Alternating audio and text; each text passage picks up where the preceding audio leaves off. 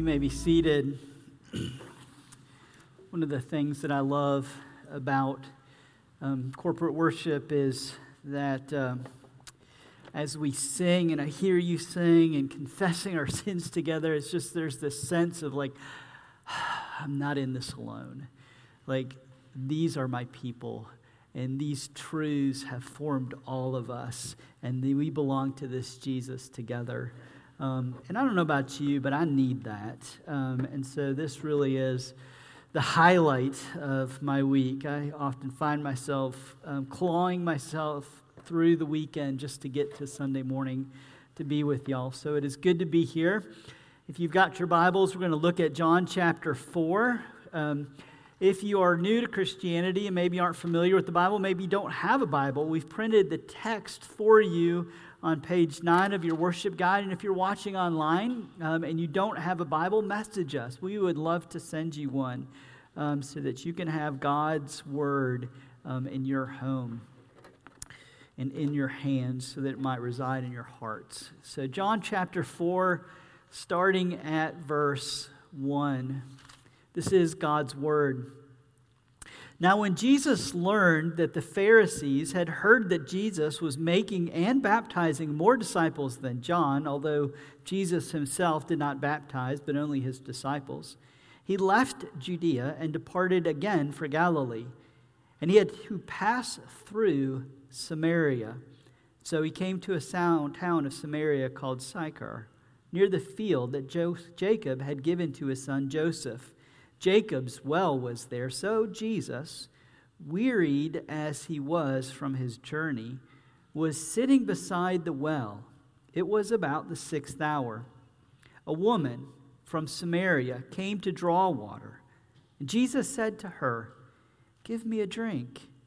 For his disciples had gone away into the city to buy food. The Samaritan woman said to him, How is it that you, a Jew, ask for a drink from me, a woman of Samaria, for the Jews had no dealings with Samaritans.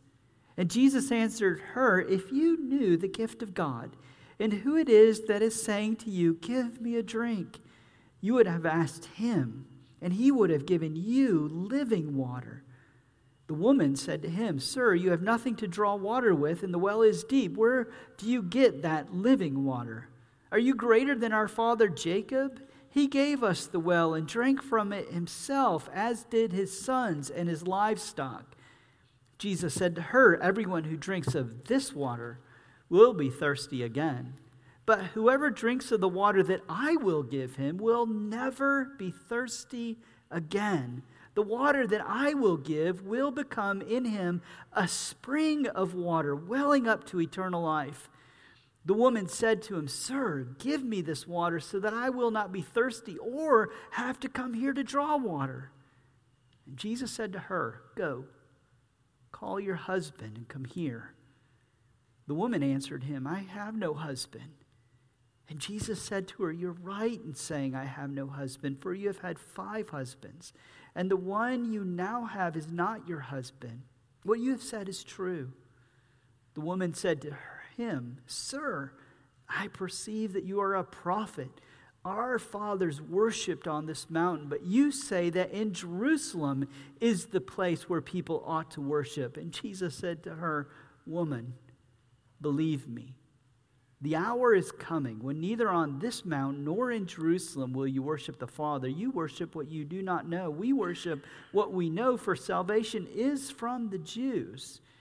But the hour is coming and is now here when the true worshipers will worship the Father in spirit and truth. For the Father is seeking such people to worship him.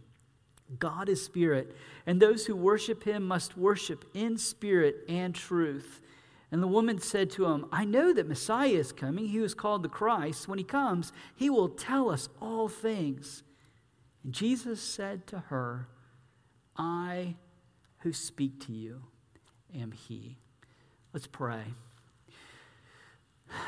Lord, you have promised that just as the rain falls from the sky and causes the earth to spring up with new life, so your word will come and it will never return to you void without accomplishing all that you intend. And so come into the barren places of our hearts and cause your gospel to bring new life and in abundance. May your spirit work by the power of the resurrection in us today so that we might see your glory, your beauty, and have our eyes fixed on you.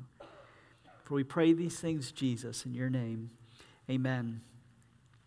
Well, we're in a season that Christians often call Advent, which means coming or arrival.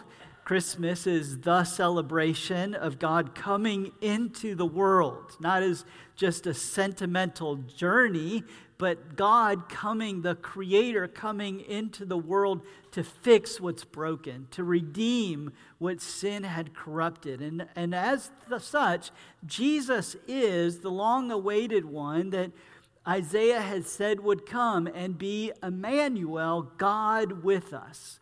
And so throughout Advent, we're exploring this theme of who is the God who is with us by kind of jumping off of or hyperlinking to Psalm 34 18. That God is near to the brokenhearted and saves the crushed in spirit. So, two weeks ago, we looked at Jesus as the one who is God who has come near in compassion. Last week, Adam had looked at Jesus as God who has come near, as the one who brings loving healing. And here's what we're going to look at in John 4. This is the question that we want answered from John chapter 4. What happens when God comes near to us in our sin? Because we're natural hiders. We don't like to admit the truth about the darkest parts of who we are. We even hide that from ourselves. Those areas of shame are the areas that imprison us the most. The things that we are most ashamed of are the darkest parts of our lives and weigh us down. A study was run a few years ago on 13,000 people, and this is what they found. They found that the average person is holding on to 13 secrets, five of which they have never told another single living soul. No one has heard that. And I think those numbers are kind of low.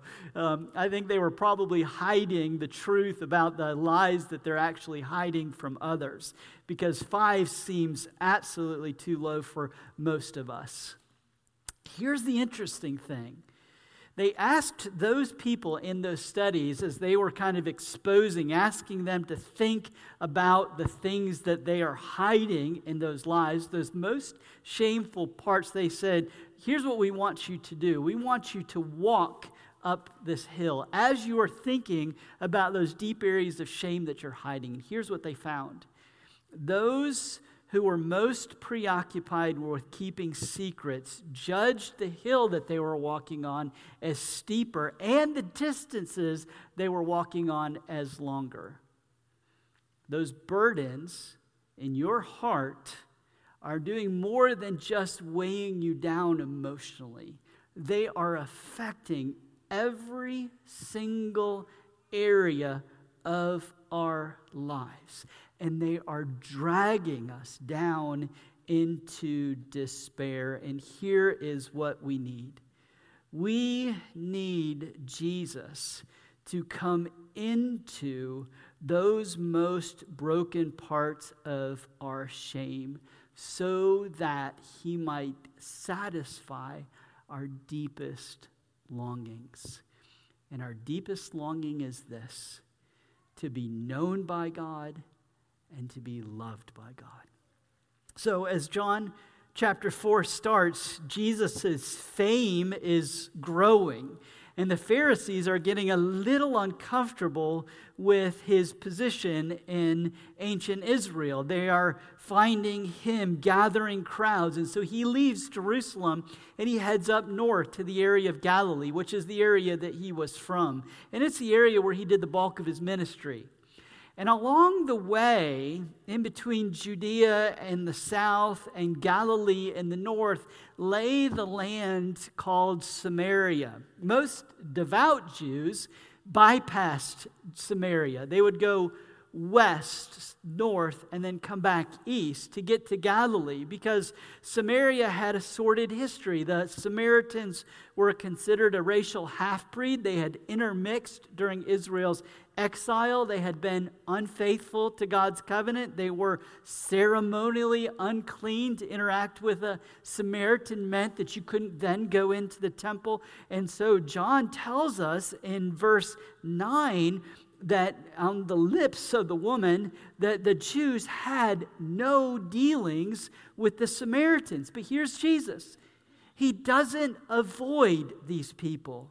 As we'll see later, he actually engages them. In fact, in verse 4, John says that Jesus had to pass through Samaria, not because he is bound to efficiency. He's not bound in bondage to efficiency, and this is just the quickest way. He's tethered to his Father's mission. He has come into the world to seek and save the lost, not avoid those who were broken and unclean. He's come to engage them. In fact, throughout John's gospel, that language of has, had, has very technical meaning. And it carries the sense in John's gospel of divine necessity. John's saying Jesus had to enter into Samaria because he had an appointment with the Samaritans, particularly with a woman caught in the cycle of shame because of her sin.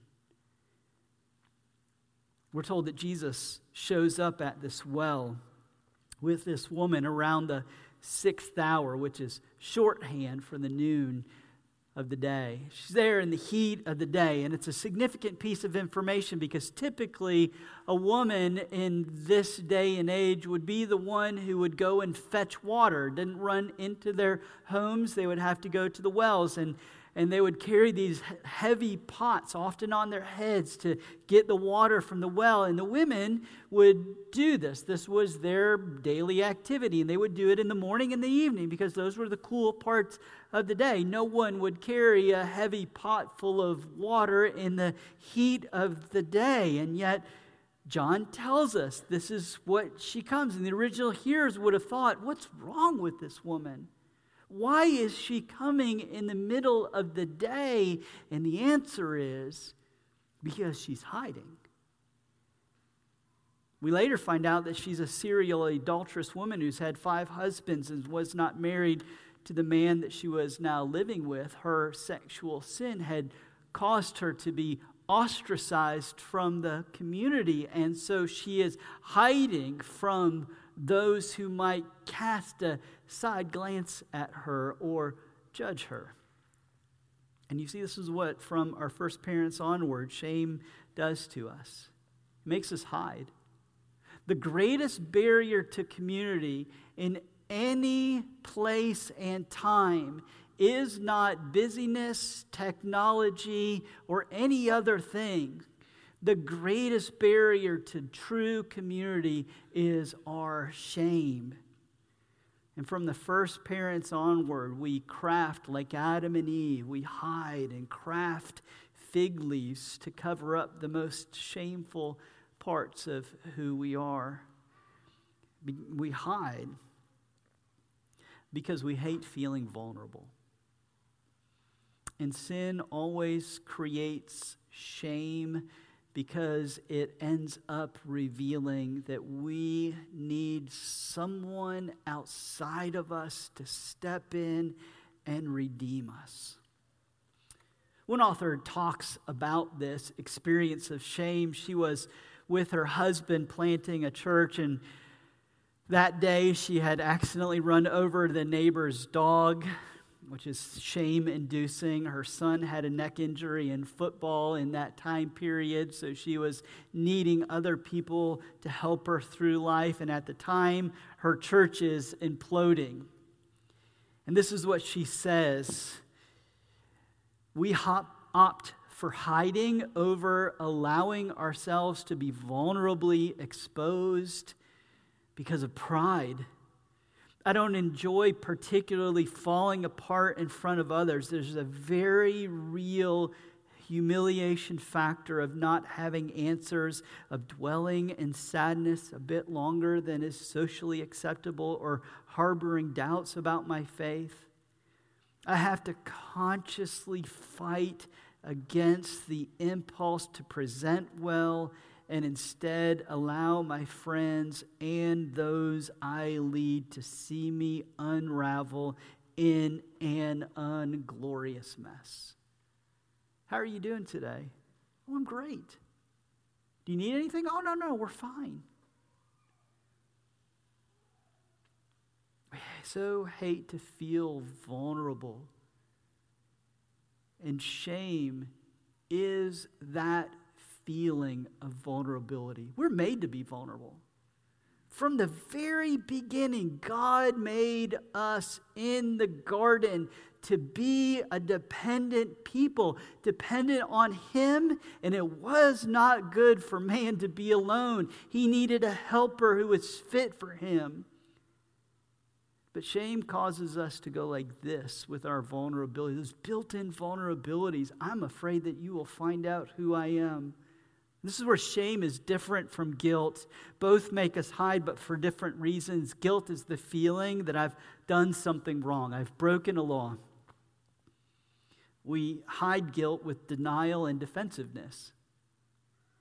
But shame, shame's more sinister to deal with. If guilt is the feeling that I've done something wrong, shame is the feeling that I am something wrong. And you see what the Samaritan woman was doing? She was hiding from other people by arriving in the middle part of the day, detaching herself from community. But as Jesus points out, she was also hiding with her lovers. Anne Heche, the actress, was Ellen DeGeneres' relationship, significant other, for a number of years. She suffered sexual abuse from her father when she was a child until the age of 10. And this is what she says as she thinks about her life. I did a lot of things in my life to get away from what had happened to me. I drank, I smoked, I did drugs, I had sex. I did anything I could to get the shame out of my life. Now, watch what Jesus does with this woman. Because our universal solution to our shame, to our vulnerability, is to be found as we are and loved there. And Jesus is the only one with that capacity. She had been going to her lovers for years to find that, and she only finds it, and it's been killing her. She only finds it here in Jesus. You see, it's never our sin that keeps us from Jesus, it is our self sufficiency. And it's our self sufficiency can only be broken through by a direct confrontation with a gracious Savior. So, this Jesus has this strange conversation. It ends up being confrontational. He sits down, and it's, it's almost comedic. I think it's comedic on purpose. John has got his, his tongue in his cheek here.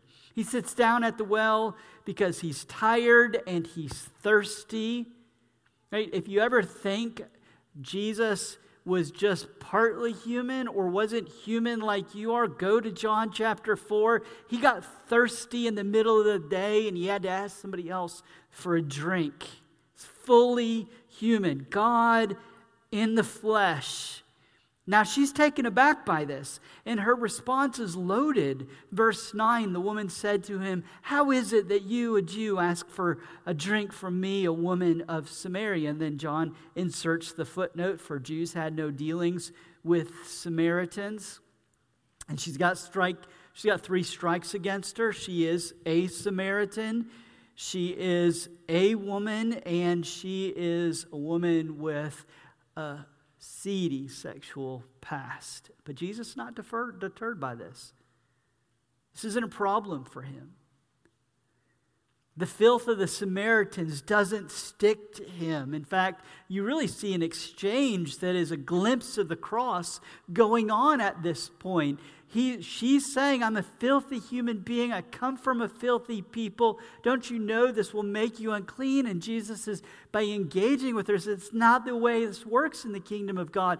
Your filth doesn't stick to me and disqualify me. The way the cross works is your filth becomes my filth. And I will die the death you deserve to die. And then I will wash you and you'll be clean. That's the gospel. And so he begins this interchange with her, and she just doesn't get what he's offering. He turns the issue on her. It's so typical of Jesus. He often enters into our lives in the most ordinary things, and then he, we find that he's turning our hearts inside out. It's often what he does. And so he, he says to her, If you knew the gift of God and who it is that gives you, it's asking you for a drink, you would have asked him, and he would have given you living water. And she doesn't get what he's offering. She's thinking, oh, that sure would be convenient. I won't have to come here and do this hard work. You don't have anything to draw with, and the well is deep. Are you better than our father Jacob? And again, John's got his tongue in his cheek at this point by asking, putting those words on her lips. Of course, he's better than the father Jacob. He is God in the flesh who has come to redeem. And so Jesus expands a little and he presses in to draw her out. Verse 13. Everyone who drinks of this water will be thirsty again, but whoever drinks of the water that I'll give him will never be thirsty again. The water that I will give him will become in him a spring of water welling up to eternal life. Sir, verse 15, give me that water so I won't be thirsty or have to come here to draw. That will make my life so convenient. You see what's going on is Jesus is offering to satisfy her so that her soul won't be thirsty again. The deep soul level thirst from which all of her cravings arise and she can't grasp it. And this is often what happens. We don't get what Jesus is offering us. We're comfortable with Him at the surface level of our lives. We're okay. I'll let you in this far. I'm okay. Give me a little morality. Make my life a little bit easier. Help me deal with my guilt a little bit, but don't come into those hidden parts of our lives. And so Jesus pulls off the gloves in verse 16. Go call your husband. And he's gone after the core problem of her heart with surgical precision. He's not finger wagging at her, he's not condemning her. He wants her to experience his gracious love where she is most broken, and with surgical precision, he reaches in and brings out that thing and says to her, This is where you're most broken. Go call your husband. You know, that thing that you've been trying to hide for so long, I want to bring it out. Because you can't hide from the eyes of God. He knows all things, He sees all things, He's omnipresent. There is no place where He is not. You cannot hide from Him. And it's the hard truth, but it's a glorious truth. Jesus sees into us. But that kind of exposure in the hands of Jesus becomes the point of redemption in her life. Because Jesus doesn't expose to shame, he exposes shame to redeem. Because he's committed to healing our deepest pain by bringing the satisfying presence of himself and his Father's love and the power of God, the Holy Spirit, into those deepest crevices of our heart. Everyone, verse 13, who drinks of this water will be thirsty again. And again, John is famous for double meaning in, it seems like he means more than just the well here, because Jesus is transitioning. He's talking about the well that she's going for, for ultimate satisfaction, ultimate love. Everyone who drinks of that water, the water of your lovers, will be thirsty again. But whoever drinks of the water that I'll give him will never be thirsty again. The water that I will give him will become in him a spring of water welling up to eternal life. And do you see what Jesus is saying? He's no longer talking about the stuff in the ground, he's talking about her search for the deep, satisfying source of life. If you keep going back to that, you're going to keep getting thirsty. If you keep going back to work for life, you're going to get thirsty. If you keep going back to whatever, sports, ambition, children, grandchildren, you name it, whatever it is that we're going to for the source of life, if you keep going back there, you're going to be thirsty. Because God's made us for satisfaction. He's made our desires, and our desires are meant to be satisfied. C.S. Lewis says that this is the whole scope of history. The whole scope of human history, he says, is a sad attempt to take money, poverty, ambition, war, prostitution, classes, empire, slavery. The long, terrible story of man is just us trying to find something other than God which will make us happy. And the reason why we cannot succeed is this God made us. Invented us as a man invents an engine. A car is made to run on petrol, and it wouldn't run properly on anything else. Now, God designed the human machine to run on himself. He himself is the fuel of our spirits that was designed to burn, or the fuel our spirits were designed, the food our dear spirits were designed to feed on. There's no other. That's why it's no good asking God to make us happy in our own way without bothering about Jesus, because God cannot give us happiness and peace apart from Himself, because it's not there. There is no such thing. And what Jesus means by living water. In John's gospel, eventually we find out means God the Holy Spirit. And whoever believes in me, out of Jesus will come the water that wells up to eternal life in you. And eternal life, as we often say, is not about quantity, it's about quality. Not a, lo- not a long life, but a lot of life that comes from God's own heart. If you go outside to the realm of the created thing to satisfy your God created desires, then you're going to be thirsty again. But if you come to Jesus, He will give you God Himself in the Holy Spirit. And in contrast to the created wells, the self constructed wells that are just inherently limited, the spring of life that is the Holy Spirit is endless and eternal and has been given so that we might know the love of God. And you see what he's offering and who he's offering it to. The woman says, if you come to me and you drink from my cups, you'll be unclean. And Jesus says, That's not how it works. Your uncleanliness doesn't defile me. If you come to me, I'll wash you. I'll make you so clean that my spirit can reside in you. And so bring the love of God into those most deep and secret and hidden places that you're so afraid to even look at yourself.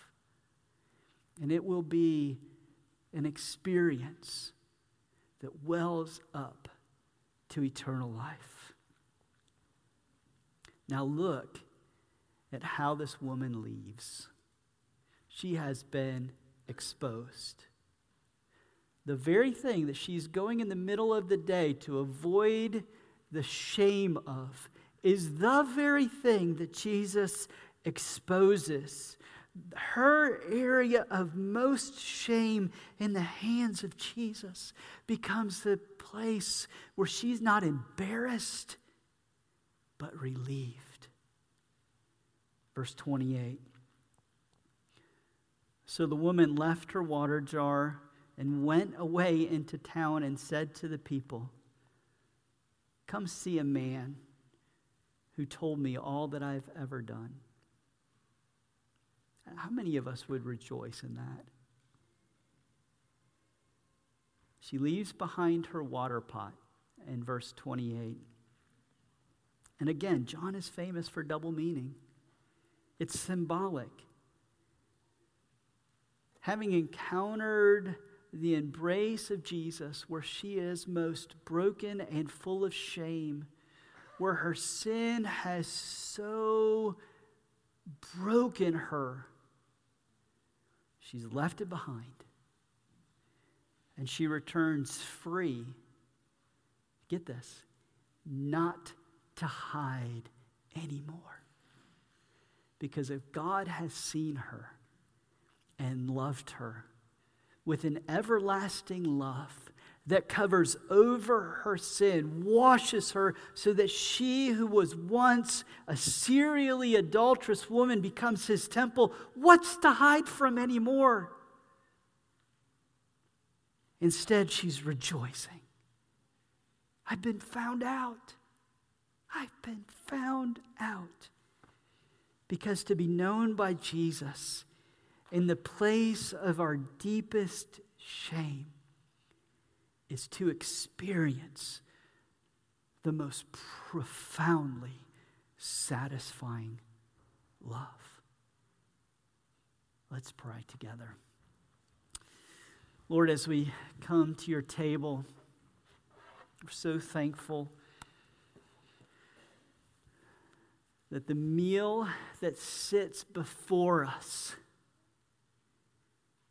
points us to your love, to the cross, where shame is borne by a naked Savior so that we could be clothed in his righteous royal garments and accepted before the Father. And we pray, what a grand celebration this meal is.